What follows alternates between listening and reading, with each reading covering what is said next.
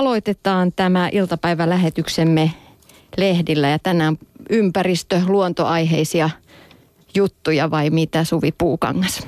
Kyllä tänään myllerretään mullassa.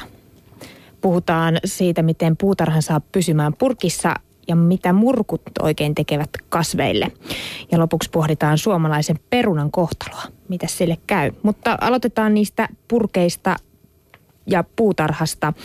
Kotivinkki kirjoittaa puutarha ruukussa otsikolla, että kastelu on ruukku puutarhan kukoistuksen kannalta kaikkein ratkaisevinta. Ruukkukasvit vaativat ahkerampaa kastelua kuin maahan istutetut taimet. On parempi kastella kasveja paljon ja muutaman päivän välein kuin vähän ja usein. Sillä vesi kulkeutuu runsaana paremmin koko multapaakkuun.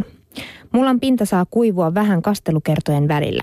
Pieniä ruukkuja, jossa on huonolaatuinen multa, joudut kastelemaan usein jopa päivittäin.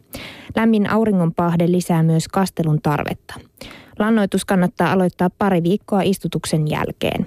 Hyvälaatuinen multa on peruslannoitettu, mutta viikoittainen kastelulannoitus parantaa silti merkittävästi kasvien kasvua ja kukoistusta.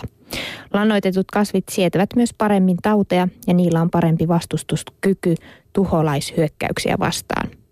Kasvien leikkaus on usein tarpeen. Kuihtuneet kukat kannattaa poistaa, jotta kasvi jatkaisi runsasta kukintaa eikä tuhlaisi energiansa siementen tuottamiseen. Poista yksittäiset hontelot, kukkavarret, jotta kasvi haarautuisi ja kasvaisi tiiviimmin. Voit poistaa myös varjostavia lehtiä.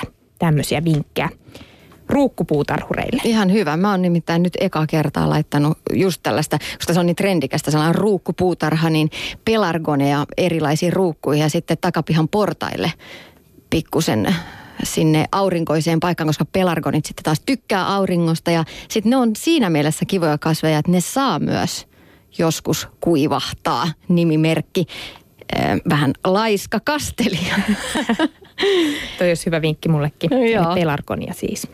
No sitten kotipuutarhassa murkut jylläävät. Nyt ei puhuta niistä teini-ikäisistä, vaan ihan oikeista muurahaisista. Penkkeihin pesiytyneet muurahaiset eivät syö kasveja, mutta niiden käytävät tekevät kasvualustasta liian ilmavan ja kuivan. Pahimmillaan juuristo kuivettuu ja kasvi kuolee. Jos muurahaiset valtavat paikan päälle toisaalta, voit katkaista niiden kulkureitin suolalla, kanelilla tai etikalla. Muurahaiset ovat persoja makealle makealle ja joissakin muurahaisrasioissa onkin hunajaa houkutteena. Oman houkuttimen voi tehdä makeasta nesteestä, esimerkiksi ananaspurkin mehusta.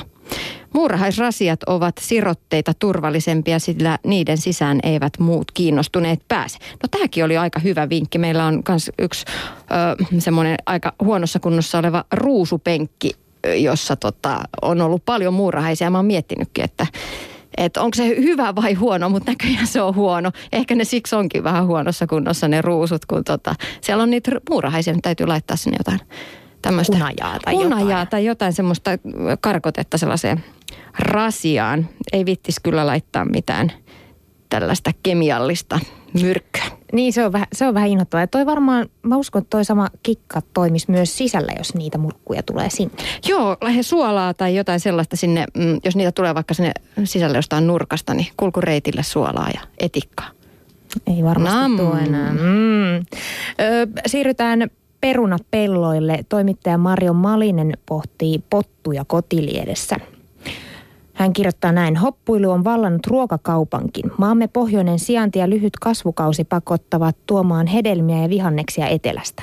Tuonin helppous on tuhonnut ruokasesongit. Raparperia, parsaa ja mansikoita saa herkkukaupoista ympäri vuoden. Uutta perunaakin pitäisi löytyä jo vappupöytään. Ymmärrän hyvin rymättyläläistä perunanviljelijää, joka saadakseen mahdollisimman hyvän hinnan tuotteestaan peittelee harsolla hyiseen peltoon istuttamansa siemenperunat ja harmittelee, että hommiin päästiin tänä vuonna vasta huhtikuun puolivälissä.